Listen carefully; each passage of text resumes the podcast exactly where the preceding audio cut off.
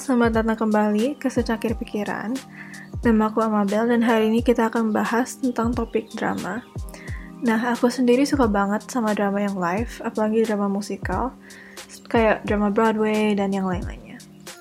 Tapi kita hari ini cuma ada waktu untuk membahas satu drama musikal, dan drama musikal yang aku pilih hari ini adalah Anastasia, The New Broadway Musical.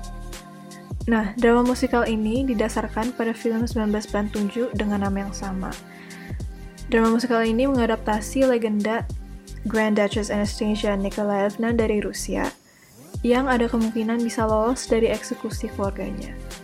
Anastasia mengikuti tokoh Anya, seorang yatim piatu dengan amnesia yang terdampar di St. Petersburg. Ia sedang dalam pencarian untuk menemukan kembali masa lalunya yang dia yakini terletak di Paris.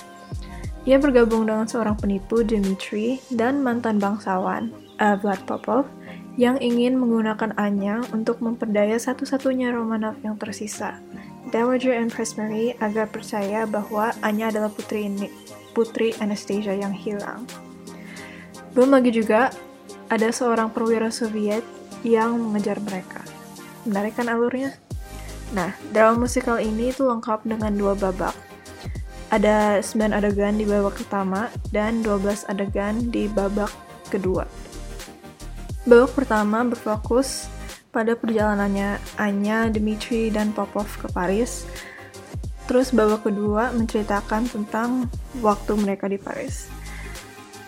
Transisi antara adegan dan babak berjalan dengan sangat baik dan mulus dari lighting, props, bahkan perubahan kostumnya itu juga sangat lancar, sehingga para penonton itu tetap terbenam dalam cerita.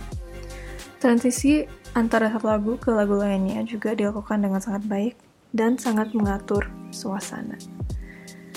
Lalu dialog yang di digunakan dalam drama musikal ini juga sangat efektif. Ada banyak momen lucu dan berkesan, tapi juga ada banyak momen yang emosional. Satu hal uh, drama musikal Anastasia ini melakukan dengan baik adalah transisi antara dialog dan lagu. Transisi ini tuh sering banget jadi tantangan untuk banyak drama musikal. Tapi drama musikal Anastasia ini melakukan transisi tersebut dengan sangat baik. Dan pada akhirnya membuat pengalaman terus terasa lebih nyata dan dapat dipercaya. Drama musikal ini juga dilengkapi dengan prolog yang sangat menyentuh dan ditutupi oleh lagu terakhir sebagai epilog.